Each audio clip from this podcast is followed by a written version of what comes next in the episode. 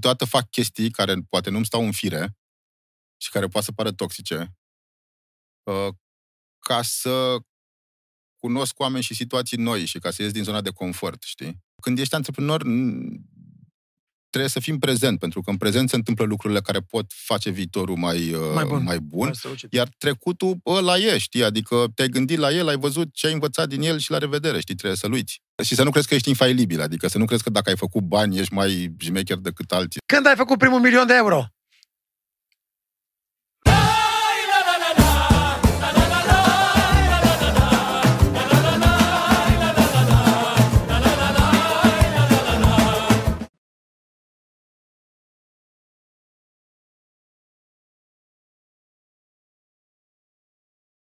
Acest podcast este pus în mișcare de Autonom, partenerul de drum lung al șoferilor și al companiilor pentru soluții de mobilitate, prezent la nivel național. Bună seara! În această seară am un invitat foarte special, o să-l numesc un prieten, un tip cu care mă înțeleg foarte bine, suntem pe aceeași lungime de undă, cu toate că venim din două direcții uh, diferite, eu muzică, el uh, antreprenoriat și nu numai. E un om pe care respect, un om care și-a depășit condiția, un om care face lucruri incredibile, un vizionar și un fel de, o să mă înjure că zic asta, un fel de Elon Musk al României, după părerea mea. Uh, aveți în fața noastră un om inspirațional, motivațional și un om care știe ce înseamnă eșecul și succesul și un om care poate să ne învețe foarte multe. Vi-l prezint cu mare onoare pe Andrei Pitiș. Bună seara, salut Damian. Salut Andrei. Mă bucur să fiu aici și crede-mă că și eu cred despre tine exact aceleași lucruri pe care le zici tu despre mine. Adică... Să rămână, să rămână, mulțumesc. E bine că ne-am, ne-am făcut emisiunea asta de autolăudă. Andrei, spunem, uh, încep cu întrebarea mea, care totdeauna o pun tuturor invitațiilor la podcast. Cine ești? Ha, păi, uh, Andrei Pitiș, cum ai spus, uh, uh, sunt uh, softist la bază, am făcut uh, facultatea de calculatoare, am uh, crescut în Râmnicu Vâlcea și am venit uh, la București uh, la liceu, la Mihai Viteazu, am făcut, uh, am terminat Mihai Viteazu și după aia facultatea de calculatoare și uh, am făcut de mic software, uh, hardware, uh, o mulțime de programe care m-au adus în momentul în care am început antreprenoriatul, cum zici tu, uh, și în care am uh, trecut prin diverse faze. Adică am fost uh, uh, antreprenor, am vândut afacerea respectivă la o firmă mai mare, am lucrat acolo și am făcut asta de vreo trei ori, au fost vreo trei cicluri și am învățat din ambele tipuri de activități, și ca antreprenor și ca angajat într-o firmă mai mare cu oameni mai mulți și cu firma care îți plătește salariu. Că e puțin diferit. Când ești antreprenor, trebuie să plătești tu salariile. Când ești angajat, chiar dacă e șef, cineva îți plătește salariile. Exact. Și sunt diferențe mari, însă cred că asta m-a ajutat mult să fac ce fac acum, și anume investiții în startup-uri, lucrez cu oameni, lucrez cu antreprenori și îi uh, antrenez să devină mai buni, să își depășească condiția și să iasă peste hotarele țării cu produse tehnologice sau cu produse B2C care să cucerească lumea. Super! Nu știu dacă mulți oameni știu, dacă cred că știu cei care ne urmăresc, că ești primul român care a, a, a lansat primul smartwatch Vector pe care l-ai vândut și pe care ai fost vicepreședinte la Fitbit. Da, da, da. Deci ultima poveste de genul ăsta, într-adevăr, uh, într-un moment destul de greu pentru mine, după ce am avut un accident destul de dur la schi, uh, mi-am dat seama că singura chestie care mă poate ridica din pat cu adevărat este să re, mă reîntorc în antreprenoriat. Atunci făceam tot așa niște investiții mai pasive și uh, am uh, pornit vectorul de la zero Uh, și l-am lansat în 27 uh, de țări, deci pot să spui că global. A fost unul din puținele smartwatch-uri lansate de un startup. Au fost câteva lansate de startup-uri, celelalte au fost lansate de firme mari. Am lansat cam în același timp cu Apple și uh, am avut noroc că am lansat la un târg de ceasuri și am primit foarte multă presă internațională pozitivă. Pentru că noi am lansat un smartwatch rotund, care nu exista, a fost primul smartwatch rotund total din oțel, cu niște materiale foarte, de foarte bună calitate și uh, care a luat o presă foarte pozitivă la momentul respectiv. Super.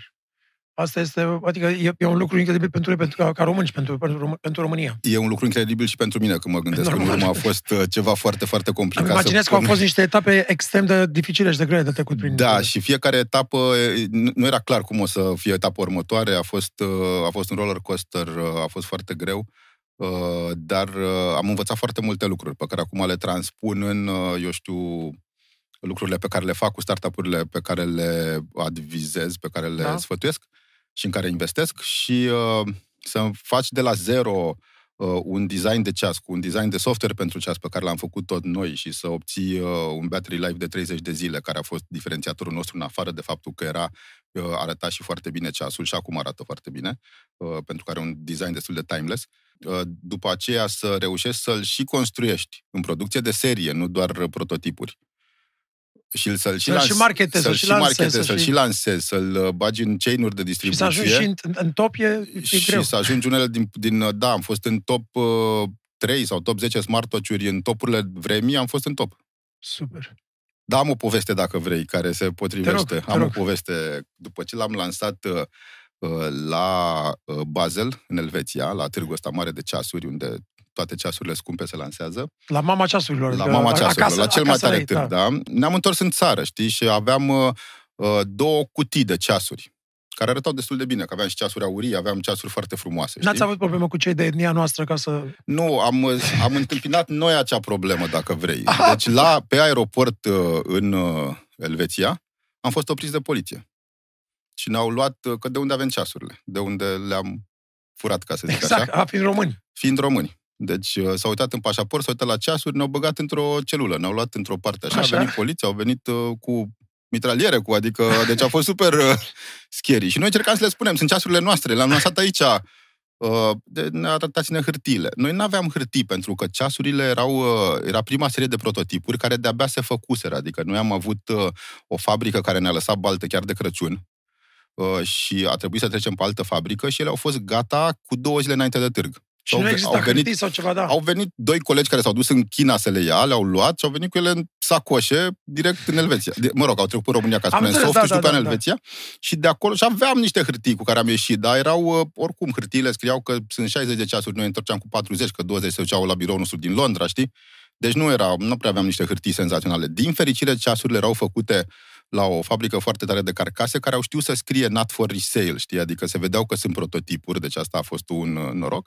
Și celălalt noroc a fost că unul dintre polițiști era o doamnă care i-au plăcut foarte mult ceasurile și am început să vorbim despre ele și am început să-i povestesc, uite, cum e făcut. Despre partea cum nu știu tehnologică. Ce, da, nu și cum arată și Da, da, da. ce face și așa. Am întrebat-o care îți place cel mai mult din astea, aveam uh, o cutie așa, știi, și a ales unul să s-a uitat la el. Și cumva, încet, încet, am început să, să, să Să vorbim. ieșiți din... I-am arătat articole în care eram în top 3 ceasuri lansate la Basel cu două zile în urmă, știi, adică... Și uh, da, a fost super funny. Și eu și colegul meu, uh, Dan Tudose, cu care eram acolo în celula aia, a fost destul de, de intens și, mă rog, s-a sfârșit până a ne crede. Și eu le-am zis, zic, vă rog frumos să ne credeți că doar dacă suntem români nu înseamnă că am furat ceasurile Exact, astea. E da. posibil să le fi făcut noi chiar, știi? Spune-și mie, te rog frumos, uh, ești cel mai reprezentativ, cum și mie îmi spun oameni despre cariera mea, dar în ceea ce faci tu, al visului american. Adică cum e să, să fii made in Rom- Romania și practic să pleci de aici și să-ți, să poți să-ți realizezi visul american și mai ales să ajungi în Silicon Valley și să fii pe lângă toți oamenii care, la, la la care toată generația nouă visează. m-a ajutat mult că eu am lucrat foarte mult cu companii americane, adică de la început am fost uh, unul dintre primii contribuitori Linux uh, și atunci nu conta de unde ești și din cauza asta am avut contracte multe cu America și, nu știu, până 90 și ceva, am, chiar m-am dus în America să fac training unei companii cu produsele făcute de mine, știi? Și, uh, și acolo, faptul că am stat acolo o vreme, uh, m-a ajutat să văd că există această can-do attitude, adică în, în care întâi încerci, faci și după aia, știi, uh, Primești. deschiderea asta. Da, și cu, cu muncă multă și cu îndrăzneală, știi, îndrăzneala asta cred că lipsește multor oameni de pe aici, deci văd oameni super inteligenți care pur și simplu nu îndrăznesc să iasă în afara țării, adică le rușine cumva cu ce au făcut Ce ei. au făcut ei? Da. Uh, și ceea ce cred că e ok, adică cred că dacă lansezi ceva și nu ți-e rușine, că lansezi prea târziu, asta e o chestie standard din uh, literatura de specialitate, dar uh, cred că e ok să-ți fie rușine sau teamă sau uh, așa, dar uh, dacă ți-o învingi, uh, după chestia asta, sunt o mulțime de lucruri Ai- senzaționale. ai șanse Ai foarte mari. șanse foarte mari să reușești, adică e, dar pentru a face asta, cred că e nevoie de expunere la o cultură de gen american. Adică eu recomand tuturor tinerilor care vor să fie antreprenori sau care vor să așa, să se ducă să stea, nu știu, o lună, două în America. Că Cel nu mai puțin, e, cel că puțin. nu mai e, măcar, știi, nu știu. Dar să stea acolo, să știi, simte- să, să și simte să simtă, să se vibe-ul- întâlnească, să vadă, da, și și să să vadă. tacă cumva și peste asta a perfecționismului, adică să ai curaj să lansezi. Da, Că exact. niciodată nu o să fii gata. americanii și, în general, filmele de tehnologie, adică știm cu toții, nu știu, Windows-ul crapă tot timpul, adică tot timpul scot versiuni noi care crapă. Dar nu contează, că au scos chestii noi, știi, adică, până la urmă, uh, le repari, știi, uh, ai... uh, Deci trebuie să ai, să- trebuie să ai cumva cojones și curajul să, să lansezi lucruri. Da, ceea ce nu e simplu. E f- Normal. Nu e simplu. E greu. Dar odată ce ai făcut, adică dacă ți învingi frica aia de a lansa ceva nou, după aia e ca un drog, adică E după aia foarte- nu, nu te mai poți opri din a lansa chestii noi, știi? E foarte similar uh, și pot să spun asta și la noi în muzică, unde ai un proiect nou, ai un al- album nou, ai o piesă nouă și te aia pe tine de frică, să o lansezi sau nu, o să prindă, nu o să prindă, adică e mai mult, te gândești la cum vei fi judecat, adică uiți de, de, cât, de cât de glorios sau cât de inovativ e proiectul, că te gândești dacă vei fi judecat sau nu de alții. Exact, și uh, asta e... Am, uh, am văzut chiar când am, la- am lansat împreună cu, cu Orange în România, când am lansat Vectora, ce a fost chiar ultima, n-a fost prima. Am lansat în uh, Londra, am lansat în New York uh, uh, și uh, în România mi-a fost cel mai... Noaptea dinainte n-am dormit deloc. Că mi-era... Ce or să zic oamenii? Aia. Da. Dacă, dacă or să râdă de Asta ceasul cred că meu, e ceva știi? românesc, e ceva românesc al Nu, nostru. dar e, da, pentru de ce? Că lumea mă cunoaște aici. Aia. În Londra și în New York nu mă cunoștea nimeni. Adică dacă lans... Ști, știind că ea l-au primit frumos, mă așteptam și aici să-l primească. Dar cu toate astea nu mi-am putut înfrâna teama, băi, lansez ăsta să râdă lumea de mine, că e cu ecranul alb-negru, știi, sau ceva, nu știu. Să Așa, râdă și lumea. mie mi-era, mi-era mai ușor să lansez piese sau să fac lucruri în state decât aici. Că aici ai, cu- ce o să zică cineva, adică, sau Da. cumva. Uh, ai știut întotdeauna că ai o inclinație spre tehnologie, adică spre IT? Da, dar în contextul în care uh, IT-ul îmi permitea să creez lucruri. Să creez ceva nou, știi? Uh, și, Deci ca o sursă de inspirație pentru tine. Da, ca, ca, pe- ca un tool, dacă vrei, uh, în care poți să creezi uh, o aplicație nouă, un hardware nou, uh, ceva nou, știi? Uh, Să aduci și- ceva nou să îmbunătățești, Să aduci cumva. ceva nou și să îmbunătățești viața oamenilor. Adică pentru mine asta e, până la urmă, dacă vrei, nu e diferit de un entertainer sau de un artist. Da, că da. până la urmă, tot asta este, știi? Cam acolo. Tot la, creezi ceva nou care îmbun- îmbunătățește, știi? Ce e mult mai tare la artă sau la muzică în particular, este că muzica îți fixează și niște amintiri, știi, și te conectează cu momentele ale tale din tinerețe, știi? Asta mi se pare mai tare decât uh, tehnologia. Tehnologia doar îți, îți înfrumusețează cumva Doar că așa viața. cum ar spune Mircea Vigelie, banii nu prea sunt la fel. Depinde, nu e adevărat. Mircea ne crezi ceva de tinerețe, nu ce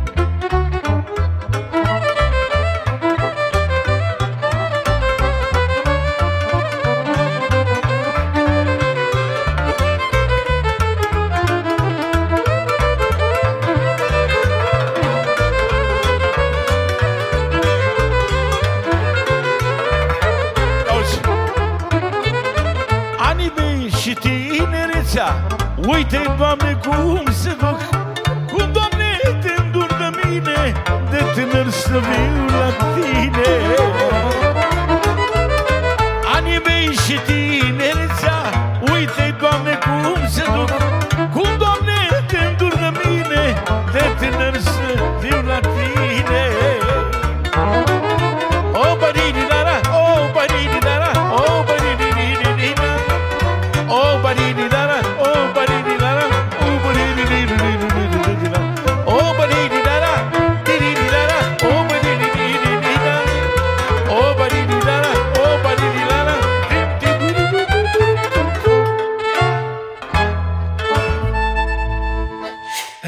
muzica asta. M-am cam încălzit, da. Senzațional. Hai că dăm la aer. Mulțumim frumos, mulțumim. Când ai pus prima oară mâna pe un computer, îți, aminte- îți amintești? Fiind aceeași generație. Ar trebui să fie 85, 86, 80. Da, 80 și... uh, Deci în 86 am început liceul.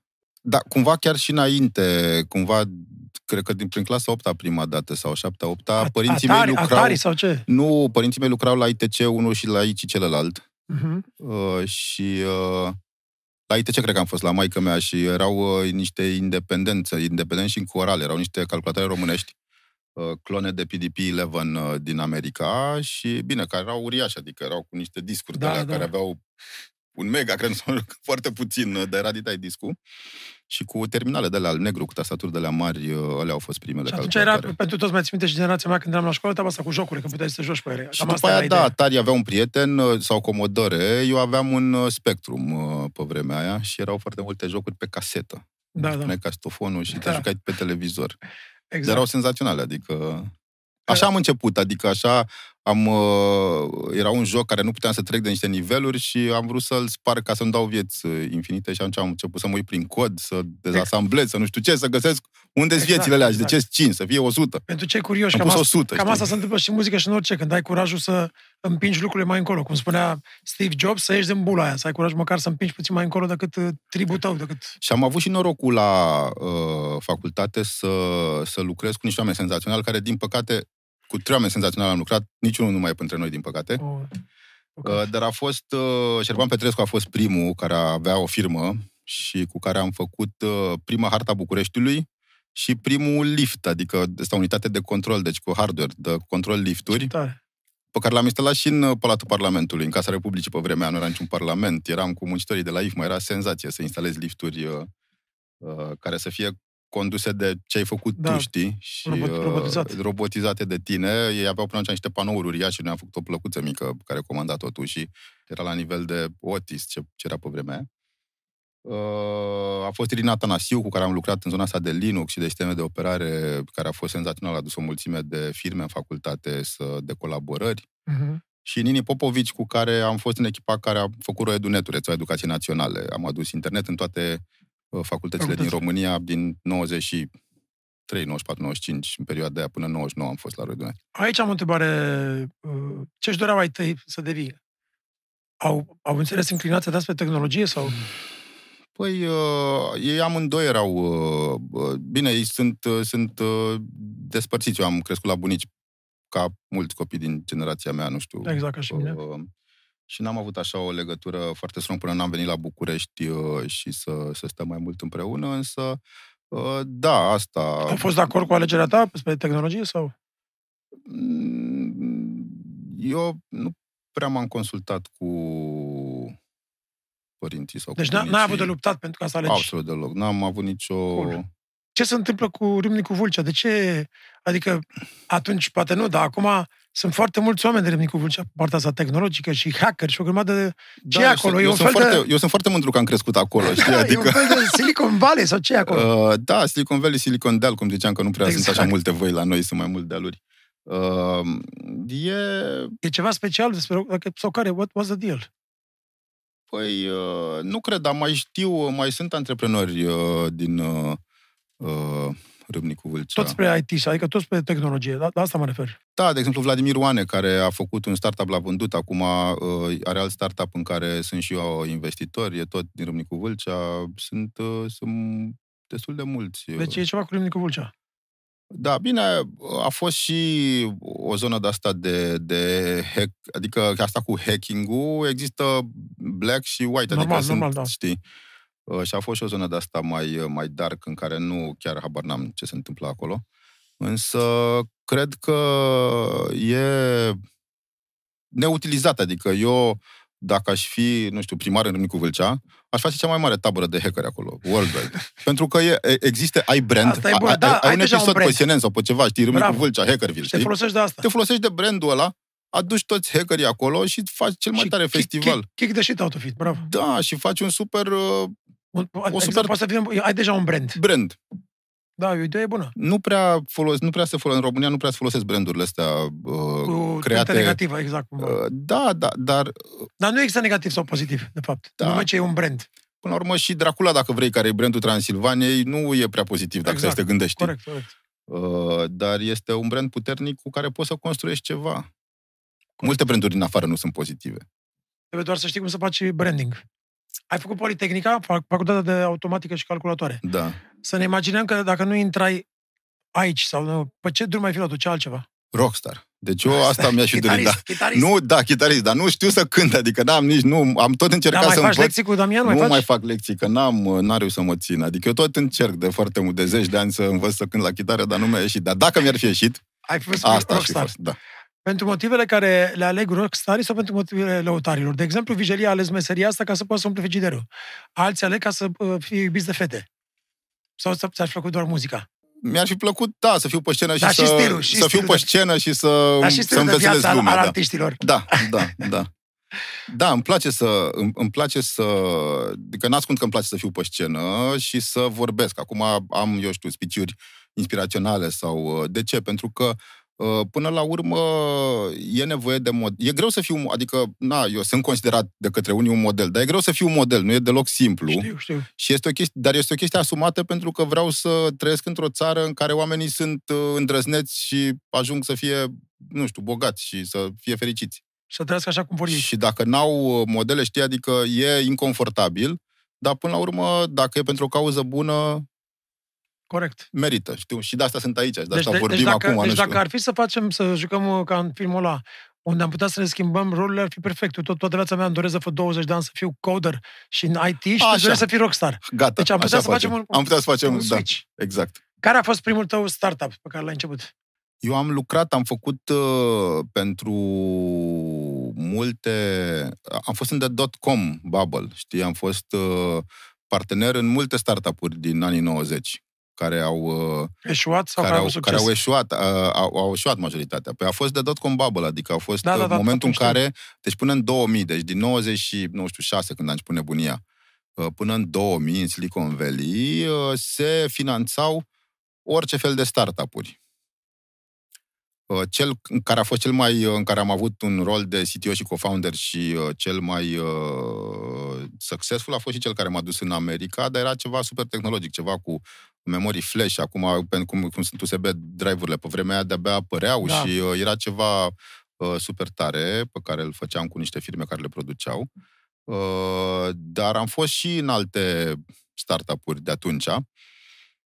Văd perioada aia ca pe o perioadă de încercări care după aia a dus până la urmă la creșterea tehnologiei din America și din toată lumea, știi? Adică după 2000, după ce s-a spart bula în iunie, au început să se construiască lucrurile uh, serios și s-a ajuns acum să existe toată tot Silicon Valley, dacă vrei, în forma în care este acum și cu foarte multe firme mari și puternice. Până atunci, oamenii băgau bani în toate prostiile. Și văd o similitudine cu cum a fost cripto până acum, în care a fost tot felul de ICO-uri, tot felul de nebunii și tot felul de prostii, până s-a spart o bulă asta așa și acum începe înțeles. să se construiască mai serios. Oamenii sunt mai sunt atenți la ce se construiește. Toți se întreabă, știi, înainte nu se întrebau dacă o monedă e bună sau nu. Băgau bani în ea, știi?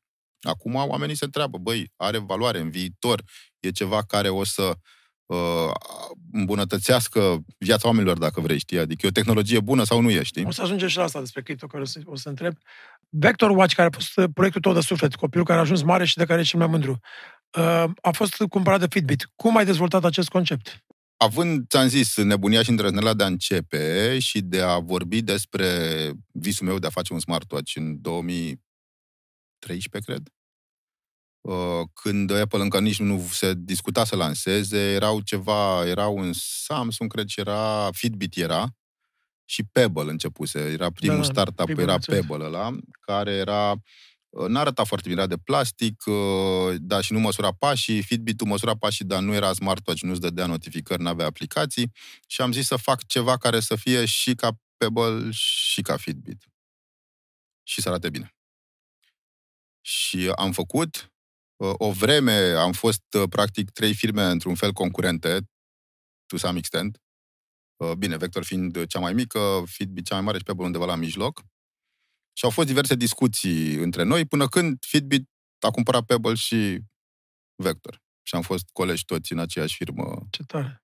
o vreme, știi? Adică a fost... uh, Cât a durat destul de procesul? tare. De când ai început până când s-a întâmplat asta? Vreo trei ani a fost destul de rapid. uh, A fost, uh, dar am muncit uh, continuu, adică nu am avut, uh, nu mi-aduc aminte nici de vacanțe în perioada aia.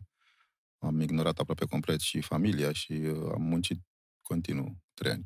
În esență, Aș, dar, aș, aș meritat. păi da, a meritat, uh, Nu mă refer doar din punct de vedere financiar, cum gândește vijeria acolo în spate. da, dar din punct de vedere financiar, n-a, adică n-a fost uh, senzațional, adică exitul n-a fost cu mult peste banii investiți de către investitori. Cu Radu Georgescu am lucrat foarte bine uh, și el a investit cel mai mult, au fost și alți investitori uh, care au investit, uh, pentru că uh, cumva uh, exitul a venit destul de târziu, știi? Și, uh, și din cauza... Și am fost, noi am fost ultimele startup-uri de smart touch care au fost cumpărate, celelalte au dispărut. pentru că piața s-a consolidat. E foarte greu, cu adevărat, să fii într-o piață globală, știi, fără să ai bani foarte mulți sau fără să fii într-o piață foarte mare. E foarte complicat și mai ales cu hardware și cu... E foarte, foarte complicat cu adevărat să faci un business profitabil. Până la urmă și Fitbit a fost cumpărat de Google, dacă stai să te uiți. Adică acum cu adevărat s-au consolidat cam toate. Și sunt uh, doar ăștia mari care se joacă între ei. Închisă, exact, da. Știi? E destul de închis, adică nu e simplu să, să faci asta. Iar firmele de ceasuri uh, nu s-au uh, reinventat foarte mult, adică n-au reușit, pentru că fiecare face ce știe cumva până la urmă. Ți-a fost frică de eșec? De ți-era frică că nu o să iasă? Tot timpul, adică tot timpul apărea câte ceva. Ți-am zis că o fabrică ne-a zis pa, la revedere de Crăciun și noi lansam în martie și Deci n-aveam- e normal când, uh, când ești implicat în proiecte de genul ăsta, adică compar și în ceea ce fac, ce fac eu și cu mine. Ai văzut și discutăm despre lucruri, că tot uh, vorbind când am un proiect nou sau ceva, e normal să ai o anxietate, să ai... Să fie frică, da, e să-ți fie normal. frică. E normal, e Mai foarte, ales că îți ieși din zona ta de confort. e foarte normal. Este și asta, să ieși din zona de confort, e scary, e periculos, adică e, e super, uh, ți-e teamă că nu o să reușești, dar dacă reușești să stai acolo o vreme, ai mai cucerit uh, o redută, știi? Trebuie, să, trebuie, să Mai scu- mergi mai departe. trebuie să-ți cucerești frica, știi? Și după aceea te arunci din nou în gol, iară mai, știi? Citam că, știi- că știi că suntem prieteni, ne știm de atâta timp și citam tot felul de cărți și citesc de la Tim Ferris, la Tom Blio, la toți ăștia în state, Joe Rogan, despre uh, unelte care le folosesc ăștia. Știi, Tim Ferris la un moment dat s-a dus și a, luat, a făcut un interviu la toți uh, autorul și bloggerul care a făcut un interviu la toți ăștia, Tool of Titans, uneltele titanilor și a luat pe toți la rând, de la fiecare executiv, de la Peter Thiel, la toți, la uh, Peter Diamandis și toți ăștia, Singularity University, Elon Musk, să vadă care sunt uh, obiceiurile lor zilnice uh, in order, adică ca, ca să poată să realizeze succesul pe care l-au în general în, uh, în, în carieră și profesional și pe plan personal. Adică să trezesc la ora 5, uh, aleargă ca să le recoboare nivelul de cortizol, fac meditație, fac journaling, uh, beau ceai uh, puer, uh, fac, adică tot felul de instrumente care le folosesc. Care ar fi instrumentele Elon Musk-ului de România? Adică ce unelte folosești ca să, ca să poți să, uh, să, să poți să-ți reach your full potential? Uh, cred că uh, tot timpul cer să-mi găsesc pasiuni noi care sunt cumva mai degrabă manuale decât intelectuale, pentru că eu sunt într-o zonă și, mă rog, tehnologie, o zonă foarte intelectuală în care creez cu creierul și uh, creezi niște chestii care nu se văd atâta timp cât faci software și, uh, și chestia asta te pune într-o situație uh, și am citit articole de uh, anxietate mai mare decât cea normală, că ești în afara uh, zonei de confort. Și atunci îți trebuie ceva, să faci ceva manual, știi? Și de asta că și de asta mă reapucasem de chitară, ca să fie ceva... Uh, și acum, în ultima vreme, așa cum ți-am zis, m-am apucat de cafea și sunt, am o râșniță foarte interesantă cu care râșnesc exact un anumit număr de grame și miligrame pe care le, le uh, și îmi iau cafea diferită cu care încerc să obțin o extracție perfectă. Știi? Tare. E o chestie pe care, na, un barista o face uh, foarte, foarte ușor, dar pentru cineva care e foarte greu, adică e, e Novice, foarte greu. exact. Sau a mai fost o chestie care m-a ajutat mai de mult, am fost într-o mini-trupă, sau mă rog, am făcut niște proiecte astea de teatru, știi, să facem o piesă de teatru, să o punem pe scenă, iarăși e foarte greu, știi? Dar uh, te, te pune, între, te întrebuințezi într-un fel în care uh, ieși din rutina aia, știi, în care ești în fiecare zi în care trebuie să te gândești la, uh, eu știu, la echipă, la produs, la ce ai de făcut, știi? Și trebuie Ai să alte poți instrumente să ieși. sau ai văzut uh, antreprenorul român, mai ales în domeniul IT-ului, cum în state, ai văzut uh, la alții genul ăsta de atitudine, adică unde folosesc sportul, meditația, tai chi, qigong, uh, orice fel de Da. da. microdosing, nu știu, adică Bă, orice nu, fel de... nu, n-am văzut chiar așa de extrem. Nu e ca la și americani, Bombeli, adică la Nu e asta mă ca la refer. americani. La americani sunt și foarte multe mode, sunt foarte multe e Trenduri, o, da. trenduri, știi? Și toți sunt pe niște trenduri sau creează niște trenduri. Uh, sigur că uh, sportul trebuie să existe, trebuie să faci mișcare. E bine dacă poți să alergi eu cu genunchiul meu, nu prea pot, așa că încerc să merg Aici, cu dacă îmi bicicletă. permiți, iartă-mă să fac o mică paranteză, am, am, am, am ieșit toată cu Andrei la un restaurant, eram amândoi la dietă și am mâncat câte o salată sărătoasă și după 10 minute am mai dat comandă amândoi la câte, câte, încă o salată, că nu eram săturat. Deci, uh, da, e greu. Dar uh, uh, asta cu, cu meditația și cu uh, Obiceiurile astea sănătoase. Da, și trebuie foarte mult uh, să, știi cum zic, stoicii, să trăiești în prezent, știi? Adică mi se pare că foarte multă lume uh, stă foarte mult gândindu-se la trecut și îngrijorându-se de viitor, știi? Și acolo cred că foarte multă lume pet- petrece foarte mult timp. Uh, când ești antreprenor, n- trebuie să fim prezent, pentru că în prezent se întâmplă lucrurile care pot face viitorul mai, uh, Mai bun. mai bun. Mai strălucit. Iar trecutul, ăla e, știi? Adică te-ai gândit la el, ai văzut ce ai învățat din el și la revedere, știi? Trebuie să-l uiți. N-ai, adică trebuie doar să rămâi cu ce ai învățat din el, nu Nimic să altceva, te nu cu regrete apase sau și să cu stai regrete și cu așa. overthinking și... Da, adică ce ar fi fost dacă aș fi făcut nu știu cum, știi? Poți doar să te gândești uh, dacă ai făcut asta, dacă ar fi fost mai bine sau nu, după care tragi linie, ți-ai notat ce ai învățat și mergi mai departe. Deci asta e, adică mindfulness-ul, dacă vrei, și nu știu cum Că tot să numește vorbești despre exact, acest așa. mindfulness non-stop. Acest mindfulness, de fapt, eu așa-l văd. Este a trăi în prezent, știi, despre, uh, despre a trăi în prezent, dar nu fără a face nimic, nu doar a observa, ci a lua ce e bun din trecut și a aplica în prezent astfel încât să fie mai bun viitor. De ce ai ales să vinzi compania și să nu dezvolți în continuare? Asta nu se mai putea, adică erau startup-urile, cum ziceam, startup, startup-urile erau uh, uh, înghesuite de, de preț, adică dacă nu poți să scalezi la nivel de 100.000 de bucăți pe zi, n-ai cum să reziști, pentru că sunt produse similare de la cei mari, care te scuizi Aruncă, la preț. te scuipă, Adică și exact, atunci, da. practic, uh, ești între cât dai la fabrică și cu cât poți să-l vinzi, e din ce în ce mai mic. Nu Și rentează. nu-ți mai rămâne nimic ca să trăiești, știi? Care cred că sunt lucrurile care lipsesc de mintea antre- antreprenorului român versus un antreprenor din străinătate? Și știu că una dintre, uh, dacă îmi permis să spun asta, una dintre marile tale uh, dispute care le avem întotdeauna este faptul, da, și avem lucruri în comun, că eu gândesc lucruri pentru afară. Problema ta cea mai mare asta e cu antreprenorul român care gândește lucruri doar național și nu internațional. Da, că, da asta e, e cumva natural, pentru că aici a trăit și asta e real- realitatea pe care o știe, știi? Adică din afară o știe doar din filme. Când au trăit acolo și că, unul la mână, când au trăit și că nu își dau seama cum se pune problema, uh, și doi la mână că nu cred că ei ar putea să facă ceva internațional, știi? Și inclusiv uh, că toată lumea zice că românii se dau mari și nu știu ce, și nu e chiar adevărat, pentru că românii în general încearcă să marketeze ce au făcut la face value, adică să zică, uite, asta este, asta este o cană de sticlă. Înțelegi? Și vreau să o vând, uite, e frumoasă și vreau să o vând. Un american o să zică, această cană este o cană specială. Este făcută dintr-o sticlă de nu știu de care. Uh, și a fost uh, făcută designul de un designer uh, austriac, știi? Și, înțelegi? They know how Da. to sell.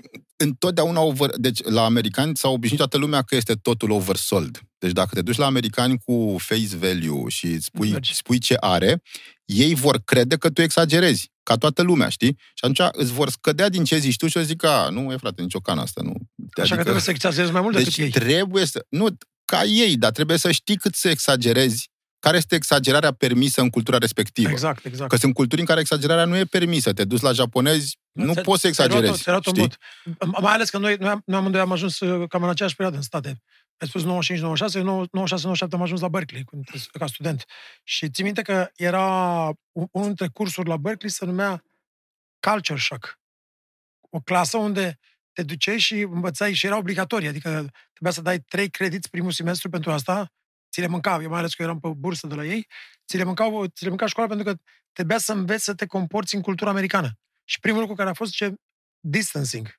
Asta vorbim acum Da, 25 de da, ani, nu da. acum. Adică, unde cu americanul când vorbești, nu vorbești ca la noi care la, îți spui pe în gură și știe fiecare sămânță sau fiecare Și mac. nu, și nu te îmbrațe cu el nu te când te îmbrați vezi. cu el, adică nu te pup cu el, nu te... nu Nici știu ce. mâna nu prea dai, decât Exact, așa... da, hey man, nu știu ce. da. Uh, adică, asta spun acum doar câteva elemente. După care începeai ușor, ușor la fiecare, la fiecare uh, clasă să înveți lucruri despre cultura americană, așa cum spui tu, ce se permite, ce nu se permite, că poți să uh, uh, epatezi cât, cât ai voie să...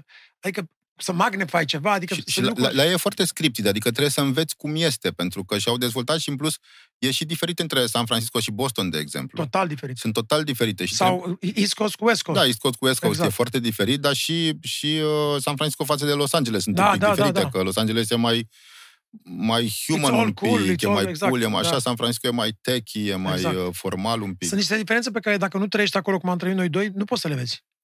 Adică trebuie să trăiești acolo ca să înțelegi astea, nuanțele astea. Și la ei, dacă le zici să se îmbrace formal, că uh, și eu de asta sunt în tricou tot timpul, își pun o cămașă de aia cu uh, pătrățele Exact, aia e formal. exact, pentru da, că da, deja da. ce-au pus cămașă Și, e... și, și o poartă, o, o tot poartă cu blugi, până, adică... să intre, până să intre în, în studio, o poartă până afară și pe aia își bagă repede în pantalon. E, e, o, e o altă lume.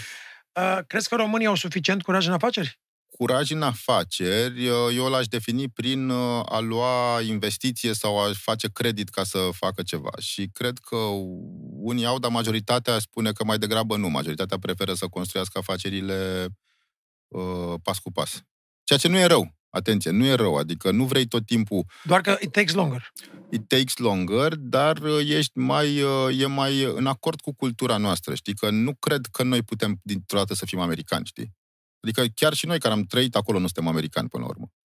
Uh, și uh, putem să ne uităm și, nu știu, suntem uh, latini, suntem aici, suntem cu francezii, cu italieni, adică ne uităm la ei și e cam maxim ce am putea să facem noi, minus istoria pe care au ei acolo și turismul pe care îl au default, că au Da, fost da. niște generații anterioare care au muncit la noi, n-au muncit așa de mult, știi?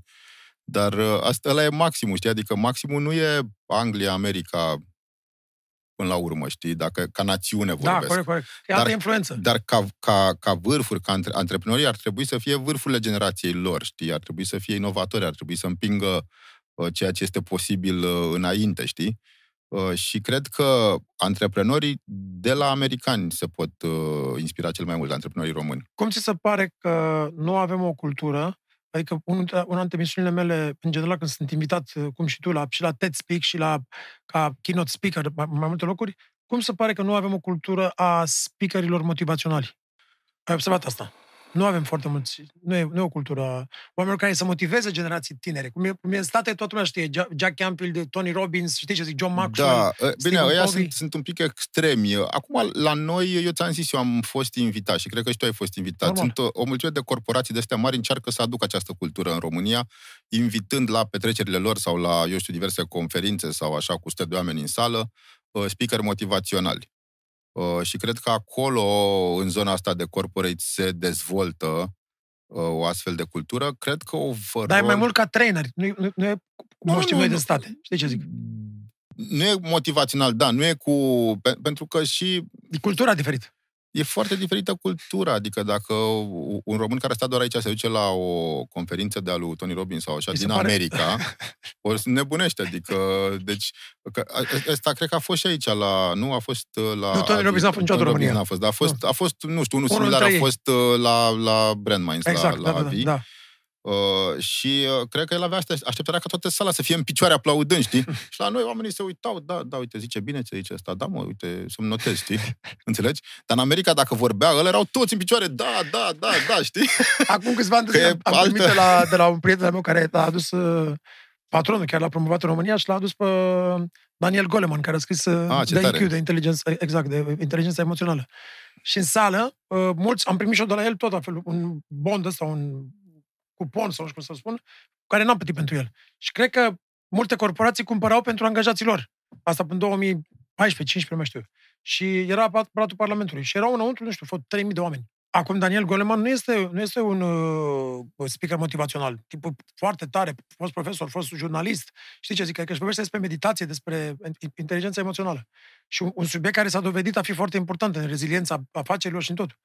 Și ăștia majoritatea în seară se uitau, deci nu la ăia care erau motivaționali, se uitau și despre ce vorbește asta, bă, că nu înțeleg nimic. Adică și toți oamenii erau, adică ăștia, directori de corporație, adică e altă cultură, cred că nu... Da, dar asta oricum cu speaker, adică dacă e un autor bun, nu e neapărat un speaker bun. Știi Corect, că l-am văzut corect. tot la Avi pe Harari, care uh, eu am citit cărțile și mi s-au părut Ex- interesante, genial. dar ca speaker uh, Și pe mine m-a, te m-a apucă dezamăgit. somnul, adică... Exact. Și pe mine m-a dezamăgit. Da. Cred că îi se trage de la Vipassana aia, care face câte trei luni pe an. Știi, nu? Că se duce în Da. silent retreat câte trei luni. Când ai făcut întrebare cheie pentru vijelie și o să bucure, să arătăm puțin camera la vijelie. Când ai făcut primul milion de euro? Răspund eu? Nu, el, el, el trebuie să răspundă. Când ai făcut primul milion? Nu mai știu exact. Adică la ce vârstă? Uh, băi, destul de... mm, Nu-mi dau seama, nu știu, n-am, nu m-am gândit niciodată. Uh, chestia Înseamnă asta că, cu când ai înseamnă făcut că erau mai primul multe. milion- Înseamnă că erau mai multe. Nu, dar da, tu te referi, adică dacă te referi cash, Nu cash, mă. când ai sau, făcut- adică, da, ca- da, da, așa, ca să am, deci, Exact. a participați în firme care Bravo, au valorat uh, Da, da, da. mai mult de un milion, Da. probabil că de foarte multă vreme, dar cash, uh, Mă- eu, mai eu, târziu. nici acum nu știu dacă am, adică eu, toți banii mei sunt investiți în general, adică nu... Deci dacă vijelie vine la tine acasă mâine, spune, dom'le, am și o nevoie de 10 Îți dau niște 15. acțiuni la o firmă. Am înțeles. Eu primul milion am făcut în 2010, cash. A? N-am ce să fac, Andrei. Te-am halit? Ce ne cânti vijelie? Ce ne cânti? Ceva frumos. Cântă ceva pentru, pentru fetele lui. Are două, două fete. Da? Cum le cheamă? Cum le cheamă? Andreiță? Andra și Ilinca. Ilinca? și Andra. Andra, dă-le, Doamne, sănătate. Și Andrei lui Vigelie bani. Ca așa să faci. Așa se face, da? Haide!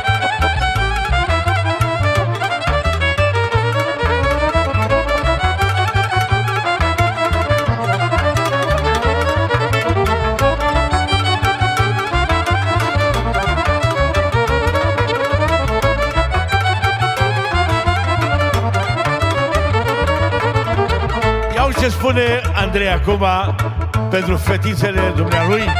Să trăiască, să-l vedem socru mic, că socru mare n-a muncit atunci. Ia uzi. Muncesc să fiu pe burtă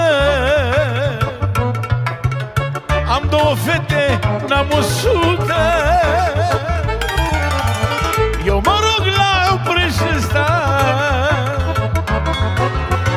Să trăiască Andra mea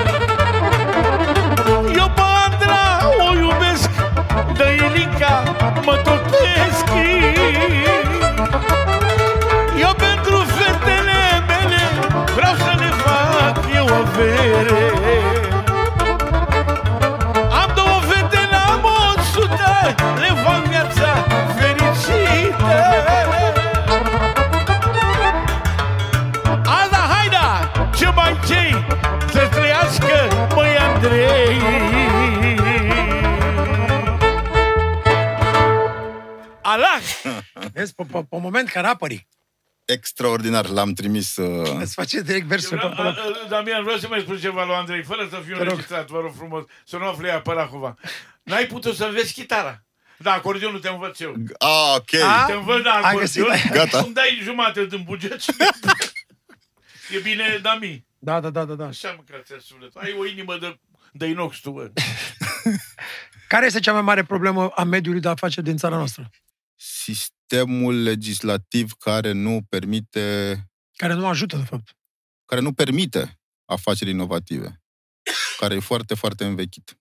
Ce-am putea Adică să facem? dacă vrei să faci, uh, cum zici tu, Silicon Valley și companii de tech aici, uh, eu mă străduiesc foarte tare, adică e foarte complicat. Și nu pare să, adică, nu, nu știu, e... Nu vezi lumina la sfârșitul tunelului, Da, nu? adică cred că pare foarte simplu să faci orice afacere de asta uh, veche, Dar nimic dar, nou. dar uh, nou e, e opac, nu știe nimeni, nu... Uh, legile nu-ți permit, uh, consultanții nu știu, nu știe nimeni. Din Of. păcate nu doar, adică inclusiv, uh, îmi pare rău să spun asta, dar inclusiv consultanții, consultanții, toți consultanții din România au fost formați de firmele mari care au venit aici să vândă detergent, să, nu știu, diverse... Dar, dar n-au fost, n-au fost dar n-au uh, venit să facă... educați să fie inovativi sau să fie Știi, open și mind. atunci, atunci sau, re- sau real estate. Deci toți consultanții știu real estate foarte bine. Crezi că are de-a face Andrei, și acum o spun și din punctul de vedere că amândoi am, am, am, am, am fost educați în state și am trăit acolo. Crezi că are de-a face și iarăși mergem înapoi la cultură, de a avea acest open mind sau această sete de a învăța lucruri noi sau de a... Păi da, și, uh, și de oportunități, de faptul că, într-adevăr, real estate a fost cea, cea mai mare afacere din România pentru ultimii 30 de ani și continuă să fie. Uh, Ne-am și specializat cumva spre... Real estate, retail, adică și- sunt niște afaceri de-astea cu uh, foarte clasice, în care s-au specializat toți consultanții, că acolo au fost banii. Și n-au, uh, n-au făcut niciun fel de pas în direcția, nu știu, software, uh, ceva nou, uh, cripto, dacă vrei, sau... Este o lipsă de competențe digitale la uh, guvern, legislativ, uh, consultanți. Mersi. Asta este. Bravo, asta, asta, asta a răspuns. Mulțumesc. Spune-mi un lucru pe care l-ai învățat în business. Cel mai important.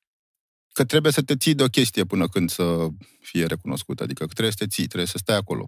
Trebuie să faci Ca un lucrurile cal la până- nerăvat și trebuie să te ții în șa până când merge la pas, nu știu cum să zic. Adică trebuie să, te, trebuie să faci un lucru, te apuci de un business, trebuie să-ți placă ce faci, ce faci. Și uh, ce faci zi de zi trebuie să-ți placă în businessul respectiv și trebuie să te apuci de el, să te ții de el un an, doi și după aia din al treilea, de-abia din al treilea trebuie să te aștepți să fie Profitabil. da, și Sau să, să ai- și ai să succes recunoscut sau- și să ai succes și să... Că nu se face nimic peste noapte. Și asta- toate, toate aceste overnight successes pe care le vedem au în spate ani sau zeci de ani de muncă. Toate E- și de uh, și de asta, de, de scrâșnit din dinți și de uh, trecut de tot felul de obstacole până când ajungi să... E citatul ăla faimos pe care l-am mai spus într-un podcast, dar nu vreau să mă repet, care l-am învățat și eu în state când eram la Berkeley în primul an și mi-a spus, a spus un mare, a venit un artist de ăsta, invitat, cum aduc ăștia la universitate totdeauna, știi, aduc uh, Dave Liebman, era un artist de jazz și zice, it takes 20 years to become an overnight success. Exact așa. Exact așa. Un aspect pe care ai fi preferat să nu-l înveți din afaceri. Pe care aș prefera să nu-l Să nu-l înveți. Nu, nu înțeleg întrebarea. Adică Ceva care nu ai vrut să treci până asta, să înveți, adică Da, sau e normal că trebuie să treci prin toate etapele, prin toate... Nu, cred că trebuie să treci peste până toate. Na, n-ai ce să... Nu, trebuie să le înveți pe toate pentru că uh, Adică și alea care, care dor, trebuie să treci prin ele, pentru că... Da, altfel- și pe, pentru că trebuie să, ca să poți să ajungi să delegi lucrurile și să faci o- un business uh, cât mai mare, trebuie să înțelegi câte puțin din fiecare și deci trebuie să înveți și design chiar dacă nu știi, și contabilitate chiar dacă nu știi, și nu știu, câte puțin din fiecare, chiar dacă nu doream neapărat să învăț chestiile, chiar dacă nu doream să, uh, să fac Să te asta, specializezi în domeniul ăla. nu trebuie să te specializezi, dar trebuie să înveți. Știi? Cred, cred că trebuie să știi câte puțin din toate ca, ca antreprenor. Crezi în noroc? Da. Cred în noroc, uh, dar cred că trebuie să fii pregătit. Cred că trebuie să... uh, Cred că norocul este o chestie pe care trebuie să o recunoști. Trebuie să știi să o... Trebuie să... Trebuie să-ți dai seama că e noroc, știi? Că altfel s-ar putea să nu-ți dai seama. Dacă nu ești pregătit, nu știi că e noroc ăla. Care te-ai, te-ai confruntat vreodată cu situații de astea în afacere unde inima spunea că trebuie să investești și sufletul spunea să nu. Adică și aveai... Și mintea că nu, da. Exact. Da. Și ce ai ales? Și, și, nu știu, câteodată așa, câteodată așa, foarte greu de zis. Dar, în general, uh, cred că intuiția este tot uh, un uh, mușchi al inteligenței, până la urmă. Nu este doar din, uh, știi? Adică, cred că dacă dai la o parte biasurile, adică tre- trebuie să nu rămâi niște clișee, știi? Adică uh, noi avem experiență și ne creăm niște clișee și ne facem... Uh, e, alea, eu în general încerc să mi le uh, distrug de fiecare dată, încerc să găsesc contraexemple pentru clișeele mele. Dar uh, când am, uh, când mă uit la o investiție și uh, simt că merită, dar, nu știu, cifrele n-arată ca și cum ar merita, uh, cumva merg pe ce simt, pentru că ce simt nu este doar o funcție a inimii, dacă vrei tu, e și o funcție a inteligenței, pentru că uh, simt poate că antreprenorul din fața mea, chiar dacă nu are un plan perfect acum, va fi în stare să și-l schimbe când o să fie nevoie, știi? Pe când dacă vine unul cu un plan perfect, dar care nu simt că e în stare să, nu știu, sau că ar fi în stare să, adică pe care îl văd că e calat pe planul lui și nu l-ar putea schimba, e- tocmai, știi, rațional. E important și Nu e flexibil, nu? da, și cer, uh, când, uh, când mai am situații de genul ăsta, cer părerea altora, știi? Le arăt cazul sau așa și zic, tu ce crezi despre asta? Ca să văd niște păreri uh, din afara mea, știi? Și să-mi... uh, Dar nu mă iau neapărat după ele, dar vreau să doar să le văd, știi, Deci, câteodată. nu, te Adică gândești decizia după, tot eu o iau. după feeling-ul tău, tot după... Dar, dar este totul pe feeling, pentru că investițiile mele sunt foarte early și sunt în oameni până la urmă. Și uh, în oamenii ăia trebuie să, trebuie să poți Trebuie să să-ți câștigi crezi, încrederea, să trebuie crezi. să poți să crezi în ei. Așa cum, că asta mă întrebai, cum am făcut Vector, este că am început să vorbesc despre nebunia asta a mea și au fost oameni care mi s-au alăturat, că au crezut în Au crezut nebunia în mea. tine. Exact. Uh, nebunie care nu avea nicio bază, adică atunci nu, nu era deloc clar că noi o să știm cum să facem un ceas. Deloc. Adică era doar că credeam Doar că o că să în putem... viziunea ta și în ceea ce ai spus tu. Și fără ei, ei, dacă nu credeau în mine, eu fără ei nu puteam să-l fac. Așa e întotdeauna, știu. Dar eu dacă nu ziceam că pot să-l fac, ei nu veneau, știi? Adică e un uh, chicken and egg Da, da, da, problem da. pe care uh, mulți, antrepren- mulți oameni din România se feresc. Să ferește să, să-și împărtășească ideea să nu pară nebun. Sau... Da, Da. se feresc de ridicol. Cred că chestia cu teatru m-a ajutat să nu mai îmi fie teamă de ridicol, că atunci când te duci pe scenă și faci un personaj din Caragiale, nu mai, adică e... Păi cred că tu mai, chiar așa ne-am prietenit noi. Când eu am venit la tine și ți-am spus cu toate că eram de muzică, am venit și te-am, te-am cunoscut acolo cu Monica, mai ții minte, și ți-am Da, spus da, tot da. felul de idei care tu... Și mi-ai spus și tu. Și bă, dar eu nu credeam în viața mea că tu gândești așa, că ai tot felul de filme de astea în cap. Dar e vorba de curaj de a, de a împărtăși cu cineva asta. Da, da, Că nu știi, adică ăla spune, băi, mi se pare tare ideea, hai să o facem. da, Adică doar că trebuie să ai curajul să fii vul- să, să-ți acorzi cu, uh, să ai puterea de a fi ridicol. de a fi ridicol și vulnerabil. Da, Da, bă, ok, și dacă, dacă, dacă lui Pitici se pare că sunt uh, tâmpit, mare rahată, ok, am murit că mi se pare lui Pitici că sunt tâmpit. Bă, bune, adică, exact. e, adică or, să, fie, or, să nu fie orgolul tău așa de mare încât să nu te lasă să fii ridicol. Da, că dar asta e culmea, problema. cumva ești, uh, t- adică eu vorbeam despre fa- faptul că fac un smartwatch uh, în fața, nu știu, 50-100 de oameni, eram la o conferință, că de atunci uh, a venit, uh, au venit și Irina și Dan lângă mine, cei uh, co-founderii mei, uh, vorbeam despre asta cu enf- adică o să-l fac, știi? Da, da. Și eu tocmai, adică așa cum zici tu, adică păream cumva că mă dau mare sau părea că sunt prea Că e patez cumva. că epatez, dar de fapt eu în sinea mea eram exact invers, adică mi era teamă să zic asta, dar o ziceam că dacă nu o ziceam, nu știu, știi? pe- altfel nu se întâmplă. Am avut asta unde când uh, am spus, spuneam întotdeauna, o să fac cel mai mare concert, o să fac cel mai mare concert. Și am făcut în 2001 un concert de 2 milioane și jumătate de euro cu, 700, cu 75 de mii de invitați, adică uriași în, în fața pat, patul poporului. Și am vorbit despre asta patru ani în fiecare zi. Dar nimic nu era concret. Și o spuneam ca dat din nebunul, o spuneam ca dat, dat din nebunul. S-a întâmplat după aia, eram pe scenă și în fiecare zi am venit în România, aveam în timpul la 700 de angajați. Și de asta huge, uriaș, a, de, de mine să fac că s-a mărtat. Și în timp ce eram pe scenă timp de două săptămâni și mă uitam în piață cât de mare era, cu 28 de tracuri, cu patru scene de afară, 300 de metri pătrați, adică un lucru gigantic. Și eu, de unul singur, după ce spusese mai aia patru ani de zile, că zic, holy shit, nu vrea să cred asta chiar pe bune s-a întâmplat. adică nu vrea să cred că s-a întâmplat. Dar e adevărat ce ai spus tu. Trebuie să ai curajul să o spui, să ai curajul să o spui ție și pe aia să o împărtășești cu alții. Nu crezi că asta e? Exact așa este, exact așa și e... Un lucru pe care nu știai despre bani și l-ai aflat după ce ai devenit antreprenor de succes. Cu cât ai mai mulți bani, cu atât sunt mai mulți oameni care îți dau lucruri gratis. Ai auzit? Eu, toate e registrat aici. Cum să fac să... Care sunt efectele secundare ale succesului în afaceri? Ah, Cunoști multă lume? Crește... cunoști The multă network. lume e, f- și e foarte greu să mai ai, uh, adică devii un pic de, uh, mai ales dacă ești cât de cât expus uh, public, uh, devii un pic de rockstar și uh, nu poți să te așezi la un restaurant fără să vină cineva să, Te-a să, făcut, să-ți, te-a pici- făcut să-ți arogant? piciuiască o idee. Te-a făcut arogant succesul? Păi, cred că eram arogant dintotdeauna, dar Ai nu dat cred că m-a făcut succes, adică... Uh, nu, nu, deci eu încerc să nu fiu arogant, adică câteodată par arogant, pentru că vorbesc despre succes ca și cum ar fi o chestie foarte simplă. Nu e o chestie foarte simplă, știi? Dacă ai sta să mă asculți uh, că a fost foarte greu, a fost muncă foarte multă, uh, na, ți-ai dat seama că nu sunt arogant, dar, dar pot să par arogant. Mi s-a spus că par arogant câteodată. Pentru cei care nu te știu, eu, eu, eu nu te consider arogant deloc. Adică Da. e super cool. Uh, ți-a crescut ego? mi-a crescut până când l-am depășit. Adică și asta, apropo de, de Goleman și de toate scrierile și uh, Osho și mai mulți care au scris... Uh, din... Goleman s-a dus la un moment dat la, uh, la budiști și a scris o carte acolo, știi? Și am citit toate chestiile astea și cumva ce zic, uh, uh, eu știu, extrem orientalii care trăiesc uh, cu umilință, cu așa. Cartea care a scris-o împreună cu Dalai Lama. Da, cu Dalai Lama e cartea aia și mai e încă o carte și c- care tot spune tot chestii de genul ăsta, că uh, cei care, uh, ei care trăiesc așa în umilință, n-ajung aproape niciodată să-și depășească ego-ul și că e mult, e mult mai bine să fii un vestic care încearcă să facă, să facă, să facă, până când își demonstrează sieși că poate să facă tot ce și-a dorit Ca să și liniștească. după aia da, își transcede ego-ul și ajunge într-un loc în care, într-un loc peaceful, în care poate să trăiască liniștit și în care poate să îi și să, ajute să se pe accepte alții să fie enough. Exact. și să, să, fie, să fie ok și care este mai uh, mai nirvana decât cei care toată viața se chinuie să Exact. stea acolo, știi? Da, da, da. Și, și năbușe cumva focul interior. Uh, deci că acum cam acolo cred că sunt, adică nu... Eu încă nu m-am potolit, că știi cum sunt toată ziua. Da, te simt. Dar da, e bine, dar e bine, pentru că nici fac- eu nu m-am potolit, doar că fac lucrurile mai, uh, mai așezat E o înțelegere, un pic, știi? exact. Și meditația și totul au, Da. au, au sensul lor și sunt conștient că nu pot să stau în a meditative state o 10 ore pe zi. Fac meditația când e nevoie și în rest am nevoie să fiu alert, îmi folosesc cortizolul și îmi folosesc uh, uh, uh, frica sau anxietatea in a good way.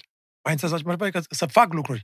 Pentru că ai nevoie, de fapt, de anxietate și de asta să te trezească. E, e ca la animalul ăla care trebuie să fugă, să, să aibă gata adrenalina să fugă în, în junglă. Nu poți să stai relaxat și să-ți folosești astea. Deci, Da, da, da, asta e, da. uh, Nu puteam să o zic mai bine, deci. Trei lucruri pe care banii nu le cumpără. Băi, nu știu, sănătate, cred, dragoste și uh, prieteni, Prieteni adevărați. da. Că puteți, altfel ai, poți să ai prieteni Da. să rămână. Un sfat toxic pe care l-ai primit și pe care l-ai urmat. Un sfat toxic... N-am. Sau am urmat unele, adică au fost niște sfaturi să, eu știu, sau... Uh, dar pe care știam că le-am, adică le, uh, câteodată fac chestii care poate nu-mi stau în fire și care poate să pară toxice, uh, ca să cunosc oameni și situații noi și ca să ies din zona de confort, știi? Și uh, aproape orice nu este în zona ta de confort e toxic, știi? Inconfortabil, nu. Și atunci, atunci, practic, uh, când zici toxic sau când zici, uh, nu știu, negativ, te referi la ce, cum vezi tu lumea, știi? Dar s-ar putea ca chestia aia, de fapt, să fie o chestie mișto. Corect. Și oamenii ăia care să, să fie, de, eu știu, desemnați ca toxici de către alții, pentru tine să fie, să-ți deschidă un orizont pe care nu-l aveai până atunci. Odată ce încep, ce încep Odată să nu mai ce- fie toxici. Odată ce, odată ce uh, te uiți Trec la de ei fără filtrele să-i tale. judeci. Exact. Adică te, te uiți la ei fără să-i judeci, poți să afli Exact. lucruri foarte importante și pentru mine e foarte important să cunosc uh, oameni noi mulți, pentru că multe din startup-urile pe care le fac, cum ziceam, este te- sunt tehnologie pentru oameni și sunt pentru oameni normal, nu pentru alți tehnologiști, știi? Adică și atunci trebuie să cunoști oameni diversi și situații diverse și uh, Ce nu ar trebui să faci pentru a avea succes? ce nu ar trebui să faci, uh, n-ar trebui să ai un job uh, bine plătit. Ce nu ar trebui să faci după ce faci bani? Să nu te, re- adică să nu-i cheltui pe toți. să nu dai pe prostii.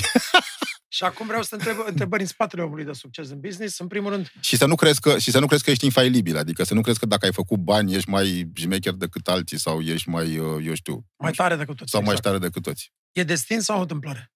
Bă, cred că e o predeterminare din uh, copilărie, cumva. Cred că e o chestie care se naște acolo. Amândoi am fost studenți în același timp, adică tu antreprenor, eu am fost student în anii 90 la, la, eu la Berkeley, uh, una dintre cele mai cunoscute universități de muzică și mi s-a tot pus întrebarea, și tu în Silicon Valley, dacă am încercat atunci sau dacă am fumat marihuana sau ceva. Am fumat. Ai fumat marihuana în anii 90 sau în, în Silicon Valley? E posibil, nu pot nici să confirm, nici să infirm. Care e cel mai eficient mod în care reușești să-ți încarci bateriile? Păi, un weekend cu familia, adică și dacă vin și fetele în vizită, că acum nu mai stăm chiar împreună, că au crescut, au 18 și 21 de ani, dar stăm foarte aproape și dacă sunt, dacă sunt și ele, e cel mai bine. Și, uh, Faci sport? când, și, și ca să completez aici, că asta Te rog, vreau să te zic, când, când uh, deci fimea mare nu prea o mai am în brațe, așa, știi, e mai uh, distant un pic, mai am un pic în brațe, bine. tati, vârsta hai, aia, da. E așa. Fimea mică m-a luat tot timpul în brațe și ea tot timpul îi spun, uh, ea e bateria mea, adică când mă ia fimea mică în brațe, nu știu, parcă mă încarc de energie.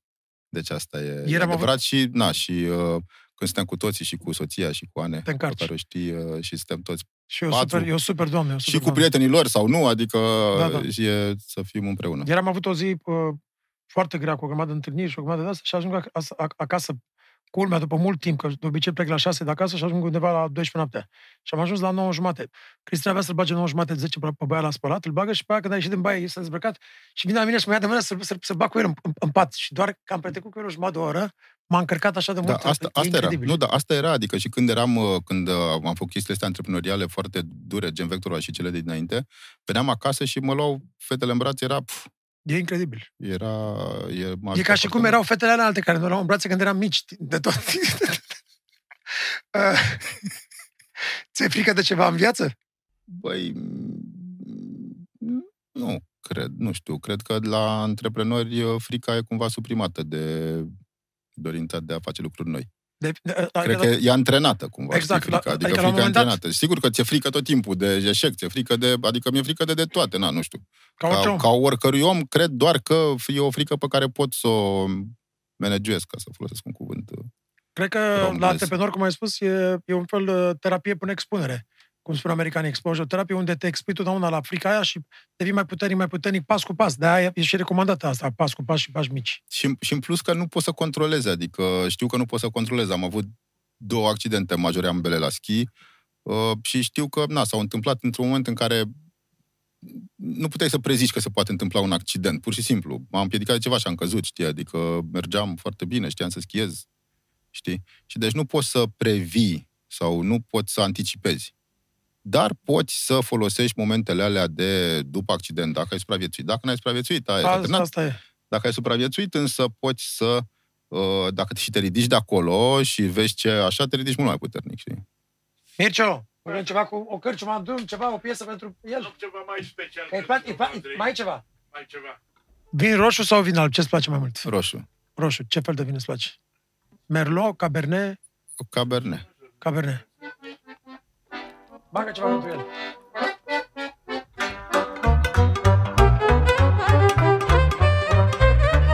Asta e cea mai frumoasă piesă recomandată de Damian pentru domnul Andrei.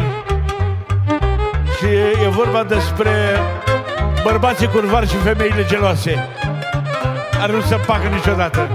Și au ce ce? Zor de ziua se revarsă Acum mă întorc acasă.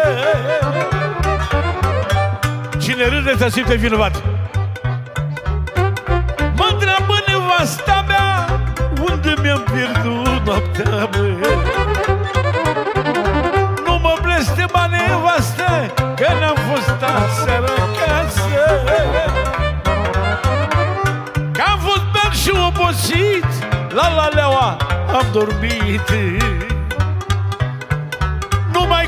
mândrele tele Ai secat zilele mele. Numai din cauza ta În mine intră boala mă Și ți-o fac și eu ți-o fac Să stai cu cârpa la cap Și să mor de nu ți-o fac Să stai cu cârpa la cap Sau ce zice Asta e partea mea, de ce să nu mă bag și eu în hora asta? Ia uzi. Nevastă m-am potolit Că văd că am îmbătrânit Vreau să stau cu tine acasă Și să-ți fac viață frumoasă Fă bărbat de bucurii Că ai cu mine copii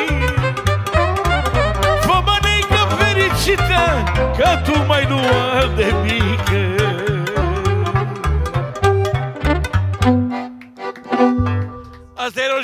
era o șmecherie, dar eu sunt tânăr, vreau să spun ca să-mi veselim situația. Nu, da, eu nu mă dau bătut ca Damian de doarme 23 în 24. Da, adevărul e că și eu, în dat- ultima am- vreme, am început să ne dăm bătuți. dormim... auzi, uh, dor, auzi, dormim tineret ce doarme. da, Deci, dormim... deci uh, Mircea, Mircea face parte din Eu uh, noaptea echipa nu mea dorm, știi? cu Damian Brothers, care între 2007 și 2009, 90% din timp concerte, pe timp de zi și pe asta zilnic, cum era Mircea? Tortila în Da, am cap. vrut să, să Beți non-stop. din aur când vorbeați de... Când ai spus la Andrei că de ce e frică, am vrut să spun, dar nu m-am băgat că știi că sunt sectorul 5. Eu am avut cea mai mare frică anii ăștia când cântam în fiecare zi. Mi-era frică să nu întârzi la nuntă, mi-era frică să nu răgușesc, mi-era frică să nu mă îmbolnăvesc. Dacă mă îmbolnăveam o săptămână, uh, ratam șapte nunți. Și a, așa uh, mi-a fost frică, adică, băi, să nu răcesc, să nu mă îmbolnăvesc, să nu întârzi, să... Uh, vigilie, vezi, la ora două să vii că... E foarte nu mai era serios. vorba de Deci, mine, pe să bune, vine extrem, camera. extrem de Vai, serios. la- când Și a- din păcate, nu știu dacă știi, Dumnezeu să-l odihnească, Gicu. Da, A, a, Dumnezeu a murit să acum în 9 zile. Wow, Da, săracul. Dumnezeu. Da, da, da.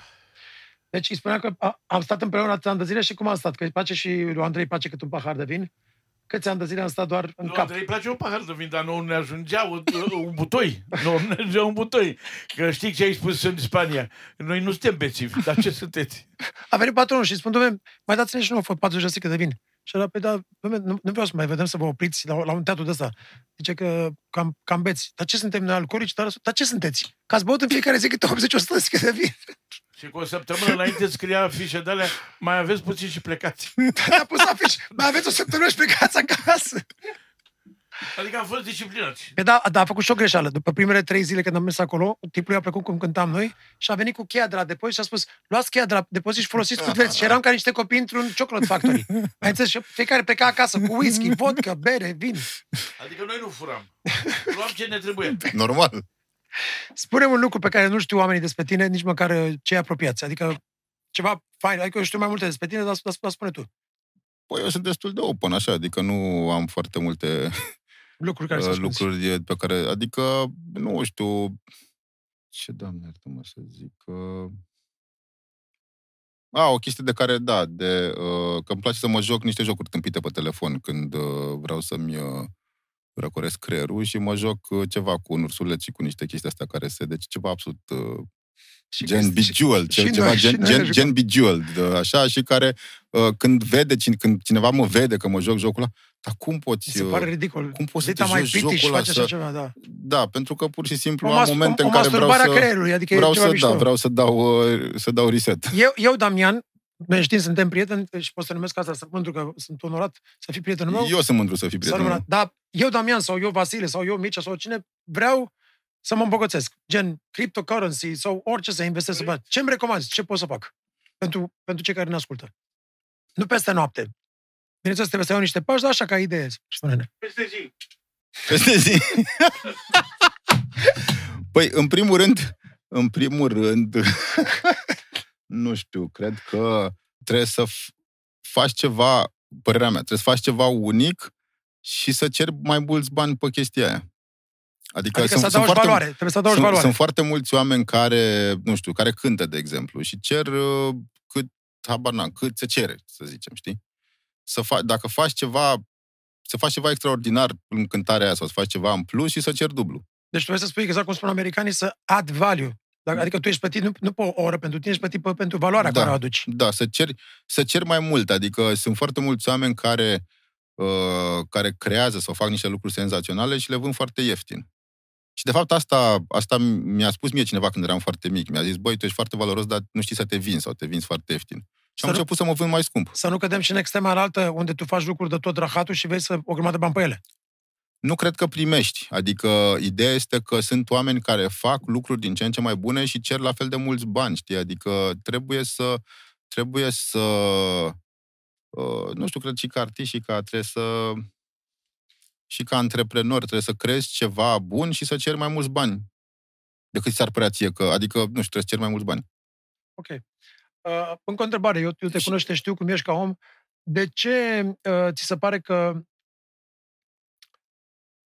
asta ai învățat-o din state? Pentru că în momentul când am cunoscut și am văzut cât de cool ești, cum putem să comunicăm, acest uh, open-mindedness și uh, deschiderea ta de a vorbi cu oamenii, de a afla lucruri noi, de a învăța, lucruri pe care le regăsești și la mine, cum ai văzut. Adică noi ne vedem, tu vei din partea tech, eu vin din partea artistică și ne vedem să ori între și vorbim despre tot felul de lucruri.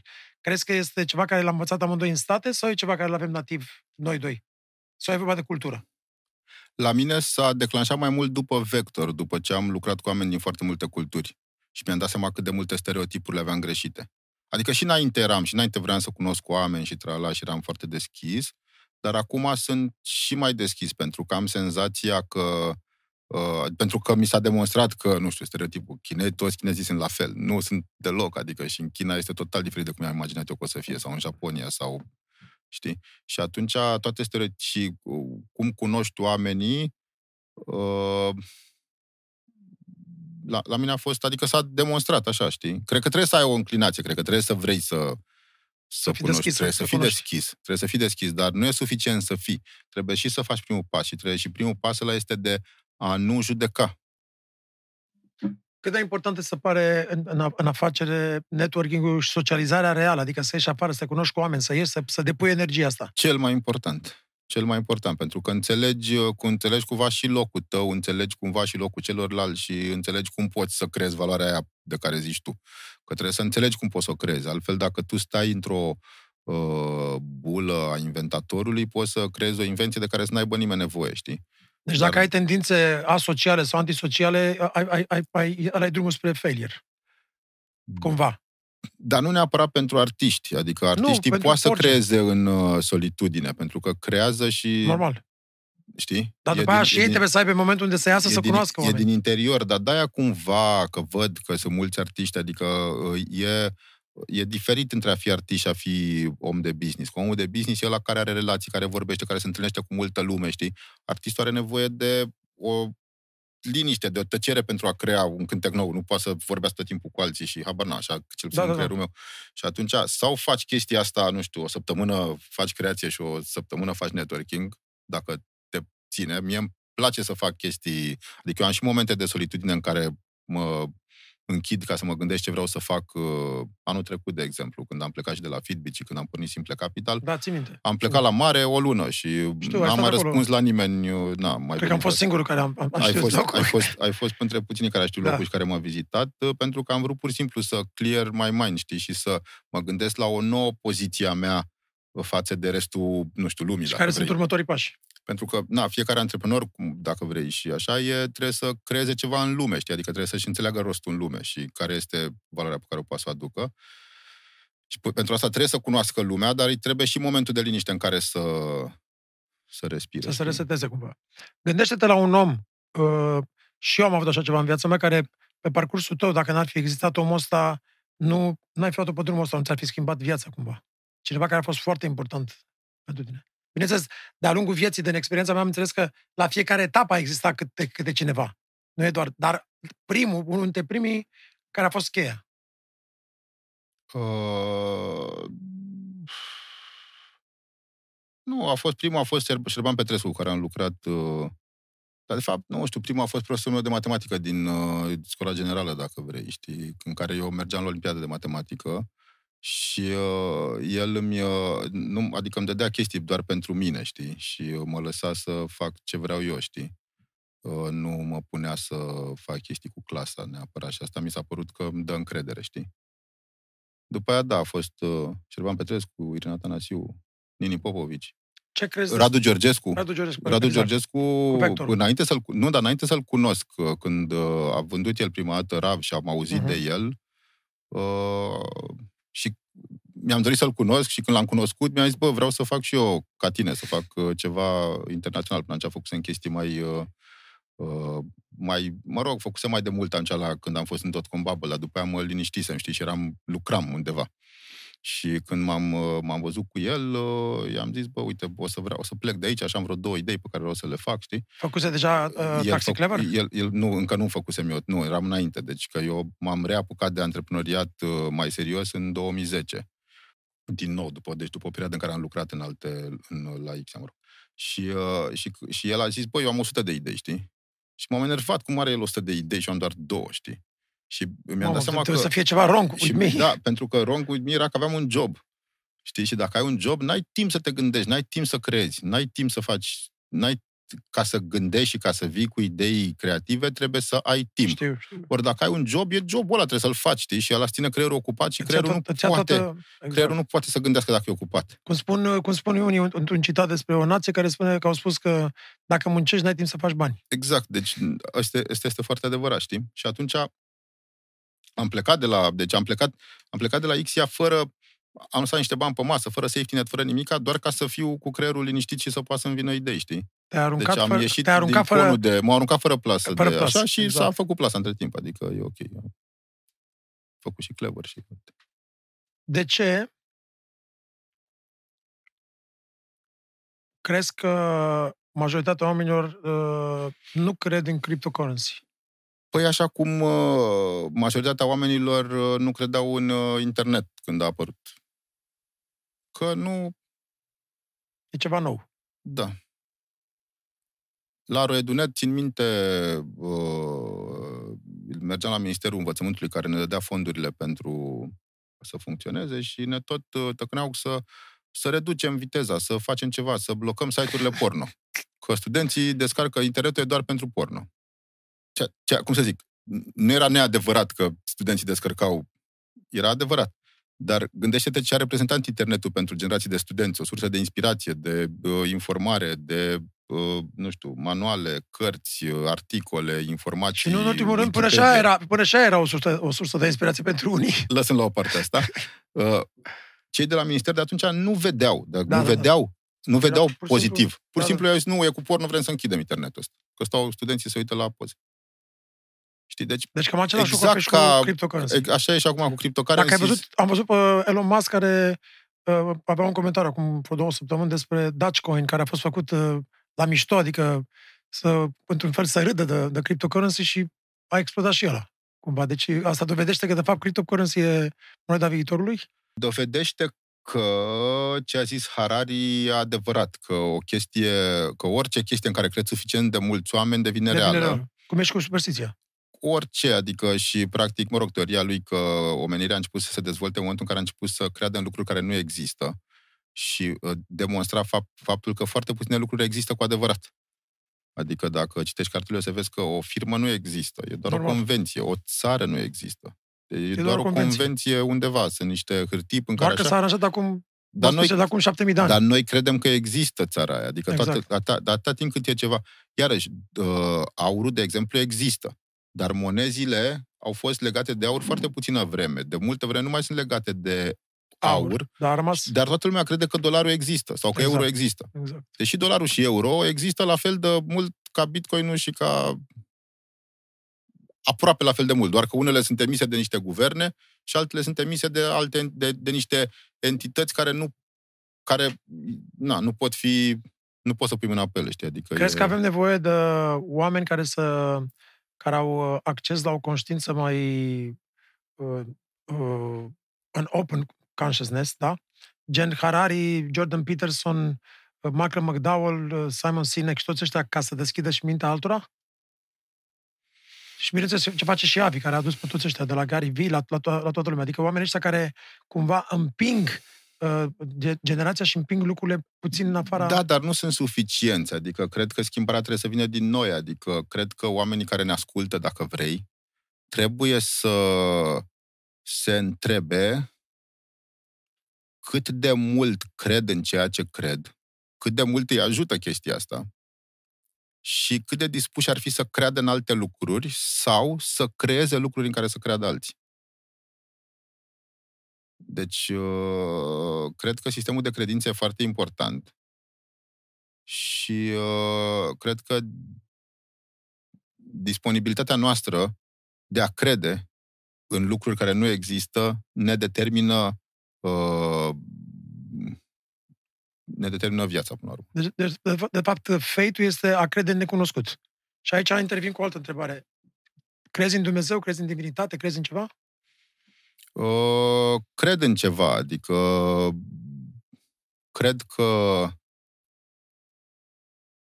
cred că orice om crede în ceva care este mai mult decât rațional și uh, că, că e, e nevoie de, uh, de a explica inclusiv legile de bază ale Universului. naturii, ale Universului. universului, dacă vrei. Adică credința mea, dacă vrei, derivă din faptul că uh, după ce am fost pasionat de matematică, am fost de fizică în liceu și am fost și la Olimpiade și, mă rog, nu faptul că am fost la Olimpiade, dar faptul că am lucrat cu niște oameni, cu profesorul Dache, care era foarte tare în fizică și am încercat să înțeleg fizica, legile fizicii, cum se leagă una de cealaltă, de ce nu există una care să le unească pe toate, gravitația, câmpul electromagnetic și așa mai departe particule elementare și după aia de ce sunt particule elementare chiar alea, știi? Deci acolo, deci acolo un pic dacă ar fi diferite, n-ar exista universul, știi? Și deci e dacă, clar că niște dacă stai legi- să te gândești că dacă, dacă îți imaginezi cum, că totul a fost, uh, că totul are un sens și particulele elementare au fost făcute de cineva, știi? Și atunci poți să-l numești Dumnezeu, știi? Și Crezi? în plus că, e, plus că oamenii trebuie să creadă, adică e, este cum, ce se întâmplă după moarte, știi? Asta e întrebarea fundamentală a omenirii și uh, uh, ce se întâmplă după moarte există sau uh, răspunsurile filozofice, bă, nu se întâmplă nimic, seize the day, trăiește în prezent, care este o chestie foarte antreprenorială și foarte corectă și sunt și după moarte o să fie bine, o să fii cu toți prietenii acolo în rai sau în ea, depinde de prietenii tăi uh, și o să, o să, o să uh, și, și cred că trebuie să crezi în ceva și cumva uh, ăstea până la urmă se unesc într-un fel, știi? Uh, sau crezi uh, pur și simplu că nu e nimic, așa atunci trebuie să trăiești tot timpul în prezent. Doar că asta te duce într-o zonă de filozofie în care dacă trăiești tot timpul în prezent, trăiești tot timpul într-o distracție continuă, alcool, droguri, petreceri și mor mai repede. Exact. Deci trebuie să ai un echilibru. Cumva cred că fără credință mor mai repede. Adică Așa. cred că credința te ține în viață mai mult. Dacă ai avea ceva de recomandat uh, tuturor, adică aș vrea așa un mesaj ca pentru, pentru, pentru antreprenori. În, în, în finalul discuției noastre, care ar fi mesajul tău pentru antreprenorii români, cei care se uită la noi? Și mai ales în perioada asta, adică în timpul pandemiei, unde pentru, poate pentru mulți și-au cam pierdut din, uh, Băi, sunt iată în foarte, franceza, din cojones. sunt foarte mulți, sunt foarte mulți care au fost foarte afectați de, de pandemie și pentru uh, mi-e, mi-e greu, adică s- și eu am în portofoliu mai multe firme și unele au fost afectate mai mult și altele mai puțin. Uh, și știu cât de greu le este celor care au fost afectați mult, care au, au făcut tot posibilul să-și țină echipele, să-și plătească oamenii cum au putut, să plătească taxe la stat cât au putut, să, să supraviețuiască dacă vrei. Mesajul meu pentru ăștia este, pentru cei care au reușit să supraviețuiască, este că viitorul o să arate bine și dacă au reușit să supraviețuiască în vremea asta, vor să fie super tari în viitor. Și că România antreprenorială a trecut prin prea puține crize, știi? Și câteodată e bine să treci prin crize ca să te pregătească ca să fii mai puternic. De Știi? eșec Să nu te înveți. omoară Te face, te face mai puternic, da. Americanii au trecut mai multe crize și de aia cumva sunt mai pregătiți și sunt mai puțin panicați în fața crizelor, știi? Ai, a venit o criză, încasăm mai puțin, tăiem salariile, facem aia, facem aia, tra-la-la, știi? Adică ne reorganizăm ca să supraviețuim. De ce? Ca să- dacă am supraviețuit, după aia și mai puternici. Deci oricum ar fi merge mai departe. Pentru cei care s-au închis sau, eu știu, au dat faliment, uh, nu știu, să încerce din nou. Adică orice om uh, de afaceri de succes este un om care s-a mai ridicat odată după ultimul insucces, știi? Adică nu există oameni de afaceri care, s- sau eu nu cunosc, care să nu fi avut uh, Eșec. eșecuri. Uh, Iar pentru cei care au trecut uh, prin criza asta fără probleme, pentru că, eu știu, poate au fost în tehnologie și totul a fost uh, mai, uh, mai ușor pentru ei, uh, să nu se culce pe urechea asta, că poate să vină altă criză. Adică Andrei, am niște prieteni de la Meze care mi-au dat niște căști și vreau să facă cadou. Mersi, mi se Sunt pare super tari. foarte E o tare. firmă deci, românească? mi se pare foarte, foarte tare. Chiar, uh, chiar mă uitam zilele astea uh, pe, pe internet și uh, am aflat despre bine. Aflasem mai de mult, dar acum m-am uitat mai uh, și au lansat și niște modele foarte... Ei m-au contactat și vreau, foarte scumpe și vreau să Foarte contactez, că vreau să scumpe. facem ceva special împreună. foarte și uh, dovedește că uh, ei au reușit să creeze afară. un brand și au reușit în afară. Am văzut o mulțime de review-uri care ziceau, da, dar sunt foarte scumpe, mă rog, modelul nou. Și altul scria, da, da, le-ai ascultat să vezi cât de bine sună. Și, uh, și că se poate asta și că cred că în high-end audio se poate. Uh, și există o mulțime de buticuri care creează, creează high-end audio de De așa. calitate. D- uh, este ce am încercat să facem și noi cu Vector, însă problema este că acolo te duci într-o zonă de comoditizare în care vin cei mari și te, Neac. te neacă și vindeam la un moment dat, nu știu, spre final vindeam foarte bine ceasul la, nu știu, 270 de euro pe Amazon în America, doar că pe noi ne costa 160 să-l facem și dacă scoți toate taxele și toate așa, fără rămâneam nimic. cu foarte puțin. Trebuie să, și trebuie să vii... Eu- Eu știu cât de mare e adaosul față de fabrică, dar adaosul ăla este pentru inteligența de design, de tot ce așa, pentru că trebuie să plătești oamenii ăia să, să, să, așa, și în plus, fiecare, să, pl- fiecare distribution level, uh, distribuitorul, importatorul, Să adaugă, să adaugă, să adaugă. Serviciul, TVA-ul și așa mai departe, se adaugă on top of uh, prețul ăla. Andrei, îți mulțumesc mult de tot. Și mersi mult de tot pentru cadou, deci Eu e senzațional. Îți deci e mulțumesc mult de tot, incredibil. să rămână că ai venit. Uh, știi cât de mult te respect și te iubesc. Felicitări pentru tot ce faci. Într-un final, Vigelie să zică două vorbe. Te iubim, mulțumim mult. Mersi mult, Damian, mersi mult. Uh, Două secunde, două secunde, te rog frumos. Uh, Damiane, permiteți și mie să, să rog. vorbesc și eu un pic cu Adrian. Uh, Mesajul pentru antreprenori. Știi care era cel mai bun mesaj al tău? Iartă-mă, nu că te învăț. Te rog. Dau ideea mea, ca ăla cu patru clase. Ajutați săraci. Asta era șmecheria. Antreprenori din toată lumea, ajutați E săraci. adevărat, da, nu, dar e adevărat să știi, pentru că, pentru că antreprenori, în general, antreprenorii locali, uh, ajută în comunitate, în general. Și primul sărac, cine ar trebui ajutat? Eu sunt, Așa, da! ce am vrut să spun eu? Să cânt și lui prietenul tău, lui Adrian, câteva vorbe frumoase, care e și prietenul meu acum, dacă e al tău, zic eu, zic eu. Și ne împrumutăm la bani, noi nu avem treabă. Păi știi? din milionul ăla pe care l-ați făcut în Păi, 2010, Doamne, sănătate. Nu, l-ai băgat bine. Nu, nu. Bine, băi. Măi, măi,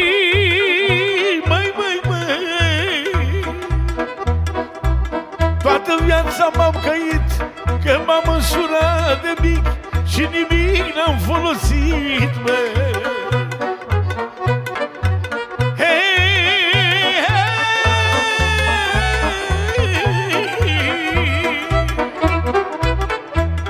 Doamne, să nu mă omori Că am iubit două surori Două surori și o cumnată Și pe soacră mea odată Și pe soacră mea odată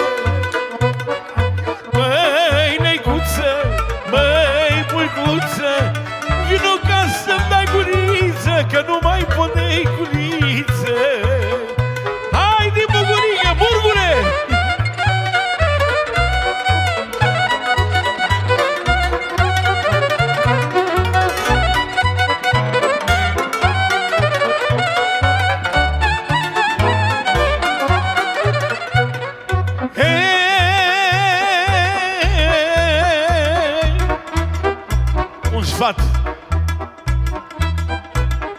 Toată viața m-am căit Că m-am însurat de mic, mă. Toată viața am iubit Nimeni nu m-a întrecut. Iubi una, iubi două Iubi 49 și din 49 Mă alesei numai cu două. Una veche și alta nouă Pa ea veche să o iubesc Pa ea nouă să o iubesc. Măcar să mă prăpădesc, măi